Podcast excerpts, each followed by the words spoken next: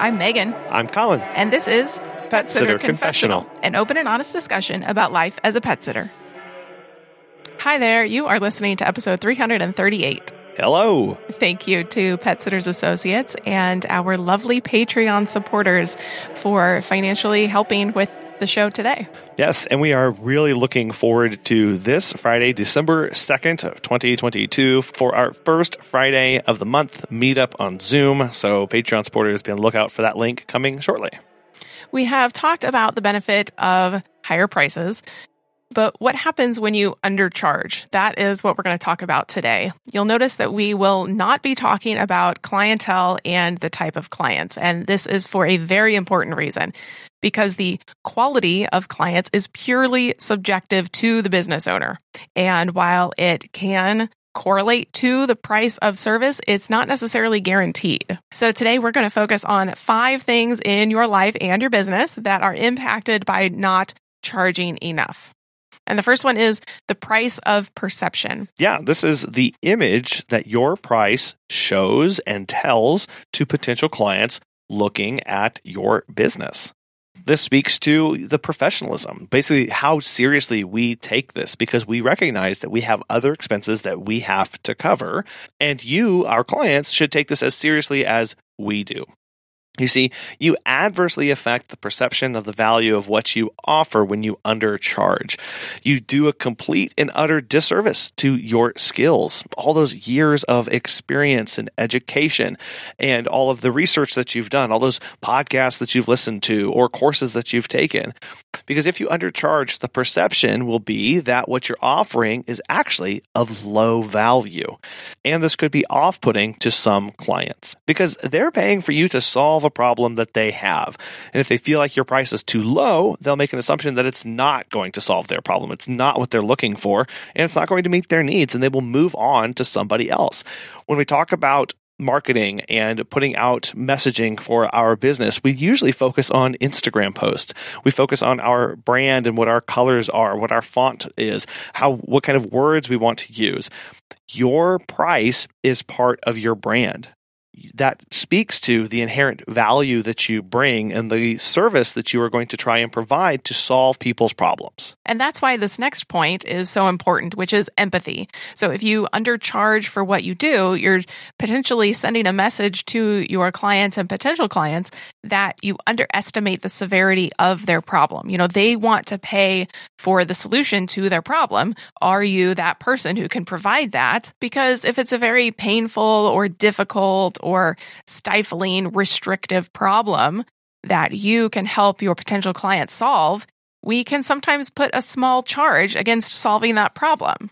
And thus it makes the client, you know, straight away feel that we don't get it. We don't understand how difficult this thing is for them, or we don't understand the the problem, the the bigness of the problem that they have. And that can be a really unexpected consequence of not charging enough. Yeah, where the client doesn't feel like you take this seriously. They look at they're going, I have to leave my furry family member alone for two weeks while I go on vacation. this is stressful to me. This is, I'm staying awake at night worrying about this. I don't know what I'm going to do. They are looking for somebody that they can pay to solve that problem for them. And they will subconsciously compare prices to go, okay, this person's charging this amount, this person's charging way more. I wonder why that is. Part of the sales psychology that comes into this is somebody who starts going, they understand the severity of what's going on here. They get it. And there's a lot more that goes into all of that. We've talked about the sales psychology to people and what our price communicates to them. And this is a big one. Do we empathize with the person and their concerns that they have and they are bringing to us. We can sometimes think that by undercharging, we're making what we do more accessible to people, but in reality, that's not necessarily true. We're, we're not doing that. We're encouraging them to deselect themselves from our potential client list. You know, obviously, we want to work with our ideal client, and hopefully, your ideal client is one that sees the value in what you do and knows that, hey, they're going to be able to solve my problem. And know that they're worth it. And that's a different way of at looking at understanding what we charge. We look at most of the time going, okay, what are my skills? What's my history? What's my experience? Let me charge my worth. What know your worth. But do we know their problem? do we know the severity, the price tag that they are putting on a solution to their problem? Do we understand the bigness, to use that word earlier, Megan, the bigness that they are coming to us with? What price would we put on that? That's usually very different than when we look at our own experiences and we tend to shrink back our prices many times. But if we realize that people are coming to us with a big problem, big problems have a, a higher price tag to them. Yeah. I mean, we have a client who wants us to come over four, sometimes five times a day. They don't care what the price is because their pets are their family. They have special needs dogs and they understand and they get that what we do, how we solve their problem, and in what manner we solve their problem is basically immeasurable in price. Yeah. And again, this is not a discussion of quote unquote rich clients versus quote unquote not rich clients. This is not a discussion about that. This is purely a discussion of what value people are placing on their problem that they have before them and who can solve that for them. Another problem with undercharging is that it's not very sustainable. So the longer you're in this business, the more potential burnout that you have it it comes faster and faster sometimes, especially during the holidays, what we're experiencing right now. You know, you're working harder for your money, potentially less money than you could be making. So if you aren't chronically undercharging, you do have longevity because you aren't necessarily digging into your pockets every month to pay for other expenses or running a zero based business every month. Yeah, you aren't having to self fund your business from other resources, putting more of your business expenses on credit cards that you hope to pay back later, using friends and family to help get you along. The business becomes self sufficient, which is a big goal that we should all have in our businesses is the business should fund the business and the business work that it has. The business should pay for my continuing education. The business should pay for travel expenses. The business should pay for my equipment that I have. The business should be able to do that. And I'm only able to do that in the business if I have money above and beyond what I'm taking home for myself. And then Megan, you mentioned earlier, there's that burnout fast, faster of I am working so hard to meet all of my business expenses and my personal expenses that I'm instead of having to book 15 visits a day, I have to book 30 just to meet my income goals. You you you're putting all that burden on yourself and you don't have to do that. Throughout this discussion, though, when we're talking about undercharging or knowing our worth, whatever it is, if you are not doing a budget every month, if you don't actually know what your numbers, if you don't know what your business is bringing in, what you are paying out to either other staff or your own expenses for gas, leashes, whatever that you're buying, if you don't actually know those things, then this whole discussion is kind of moot. so figure that out first because then you're, I mean, if you don't know your numbers, you're not going to know if you're undercharging or not. Yeah. Yeah. You don't know how much, if you don't know how much you need to pay for gas or pay for groceries or pay for your rent and how, how that translates into the number of walks or the number of sits that you have to do, that conversion is something that you should be able to do relatively quickly and it takes sitting down recognizing that you have actual business expenses that you actually have all this stuff going into it and then you can take that huge step back and go okay now how do i change my prices to meet all these other goals that i have and if you would like to learn more about knowing your numbers and what numbers you should know, we did a podcast episode on that. It was number 270. It was called Knowing Your Numbers. The fourth reason why you need to not undercharge and the damages of undercharging is because it doesn't allow you to give back. It doesn't allow you to be philanthropic. When you appropriately set your prices for what you can afford and a little bit of profit, it allows you to do other things.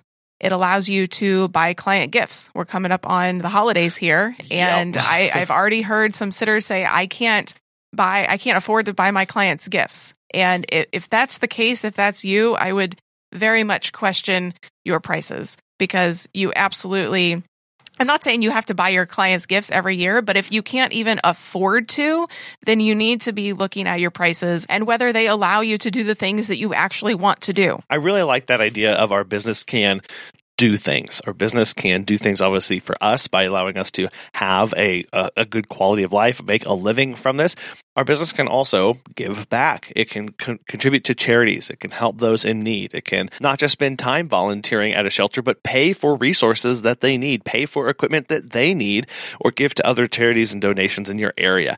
Again, we can only do that kind of work if our prices are set appropriately. And this takes just looking at where my priorities are and what I want my business to be able to do. And I genuinely believe that we should want our businesses to be able to do this in whatever way that is. And we don't have to do big, grand grandiose things. These can be small, these can be local, these can be one on one kind of interactions. But looking at our businesses as engines of good in our communities, engines of change in our communities. And the only way that we can do that is if we have our prices set appropriately. Something that you should definitely factor into your budget is insurance. As pet care professionals, your clients trust you to care for their furry family members. That's why Pet Sitters Associates is here to help. For over 20 years, they have provided thousands of members with quality pet care insurance. Because you work in the pet care industry, you can take your career to the next level with flexible coverage options client connections, and complete freedom in running your business. Learn why Pet Sitters Associates is the perfect fit for you and get a free quote at petsitllc.com. You can get a discount when joining by clicking membership Pet Sitter Confessional and using the discount code confessional when you go to checkout. Check out the benefits of membership and insurance once again at petsitllc.com. This is a little bit on the same vein of what we just talked about, but the fifth reason why it can be damaging to undercharge is because it doesn't allow you to experiment. So when you consistently undercharge, it means that you're not going to have the right amount of money you should have to reinvest back into your business, to give you the opportunity to grow or to scale if that's something that you want to do, or even just to try new things. You want to go bake cookies, bake dog cookies, and see how that goes. Well, do you have enough dough baked into your budget to do that? Womp womp. I had to. you know, if you are undercharging, you have no space in your business or very, very little space in your business to try new things, to experiment, to to do the exciting bit to really kind of chase shiny objects a little bit. And not that we need to be spending frivolously on, on our businesses but if there's something that you think is interesting you want to get into dog photography you want to start trimming nails and you need a good nail trimmer set or grooming or whatever it is and you want to just experiment with it you know, building in a little bit of money into your budget to do these things is a good idea. Some people may tell you to focus on the core of your business and hone that. And I, I, understand where they're coming from, but it is so liberating to know that you do have the space and the capacity, the affordance in your time, in your business, in your schedule to chase those shiny objects. This could be potentially adding a new service. There could be something completely unrelated from pet care entirely. If you just have an interest in go, in cars or photography or hiking or whatever that is, you're only able to do those new things to feed your soul in those ways, to invest in yourself in those ways if your prices are set accordingly so that you have that space. You can try as many things as you want to. There's the possibilities are endless, but our ability to do that is severely limited by how closely we are tied to our business, which is linked to how busy we have to be in order to meet our budget.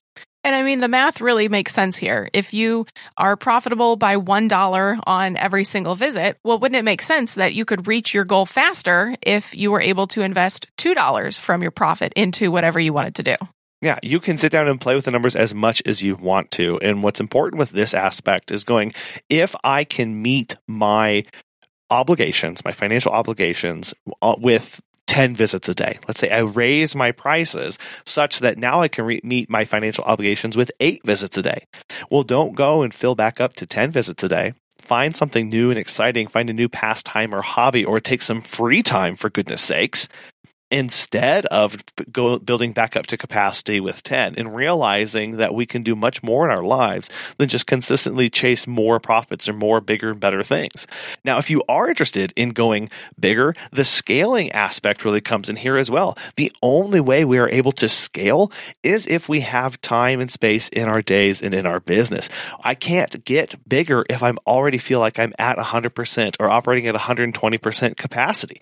There has to be some wiggle wiggle room in there so that I just have time to sit and think through my planning to scale, think through my hiring procedures, think through my new services or whatever that looks like. Having that space allows you to do so much. I think we also need to preface all of this by saying that there are people out there who want to run their businesses kind of like a charity and don't necessarily mind dipping into their pockets every month because the animals are cared for at the end of the day. And that's really their ultimate mission. They want to kind of run their businesses like a nonprofit. And that's totally fine. Okay. That is, there's nothing wrong with that. If that truly is your goal. Yeah. What, who we are talking to right now is if you were sitting in your business concerned and worried about things like the perception that people have on you, whether you are empathizing appropriately with their problems, if you are worried about being sustainable, giving back, or being able to experiment with new things, if those are things that you have in the back of your mind that are worries,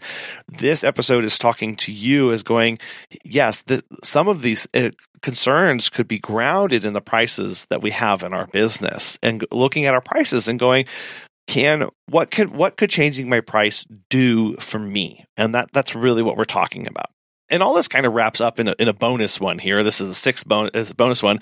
Is it focuses on your quality of life. So we we recently took on a new client, and during the meet and greet, we were talking about price as we do with everybody, confirming what had already been texted and was in the contract and all that good stuff, and what he had seen on the website. And he had offered to pay us considerably more than what we had agreed on. And his exact quote to me was If you make good money, you'll be happier and more likely to keep doing this. I want you to be happy. Now, after almost 11 years of doing this, I've never had a client say to us that they want us to be happy in that way and linking it back to the finances of the business. Now, this is obviously not saying that more money is the solution to our happiness. Mo money, mo problems. Exactly. That is not what this is talking about. When we have margin in our life, though, if we have margin in our budget, you're less stressed. This gets back to a little bit to that burnout. You're less, you're not working as hard. You're less likely to suffer from that burnout, from the compassion fatigue and, and you're you're able to have that space in your life to reflect and heal from things that happen to you and you're not always operating at 100% it really changes your perception of your value and the value of your time you start recognizing i'm worth it i'm worthy of whatever this is that I'm going to do. You stop doing things that don't align with your worth. We talk about doing things that align with our goals, that align with our values. What about things that don't align with your worth? That's a different approach to understanding what our prices start speaking to about ourselves, about our business, and about our services. I think this really hit home for us about the ninth year of doing business when we we're slow learners. when we started talking about hiring staff and we had to obviously pay them at least minimum wage. Right. And we didn't realize just how much we were undervaluing our time. We were not factoring that in because I had to pay staff now and hmm. actually, we were not going to be as profitable as we thought because we were not charging what we would be paying our staff. Or what we'd be willing to do with ourselves. Oh, it's easy for me to run and get the keys, or it's easy for me to spend an extra 20 minutes over here. It's, or it's easy for me to go and do these visits. But now all of a sudden, whenever I start to putting a, in black and white, a price tag on that, it costs me how much to have somebody go do that? Wow. I was really undervaluing my time doing that. So I need to make sure I'm valuing their time and they're paid appropriately. And that means my prices have to go up. And so I think it would be an interesting experiment if you are solo to go in and do that research and you it's okay if you never want to hire staff it, that's totally fine right um, but i think it would be interesting to go in and look at your state's minimum wage and you know if it's super low go a couple dollars above that of what you would actually pay somebody and run those numbers and say am am I actually paying myself what I would be paying somebody else? Yeah, are you operating in a profitable manner? Again, the whole pickup, drop off, go here, go there, running all over the place. If you had to pay somebody hourly to do that, would you still make enough money on that visit? That really puts it in stark perspective of what we're actually doing with our time. Going again, this align with your worth do the tasks align with your worth? Well, put dollars and cents to it, chart it out and see. And then you can really start to see that's, that's a really good way. I'm, I'm glad, glad, glad you brought that up, Megan, because I still think about that going, would I pay my staff to go do this? Is it worth their time? Well, let's look at the dollars and cents to see if we can figure this out. It's a great starting point because you can start to question if it's all worth it if you're undercharging. You start having these seeds of doubt come into your business. I've been there in a visit going, they paid me how much to do this?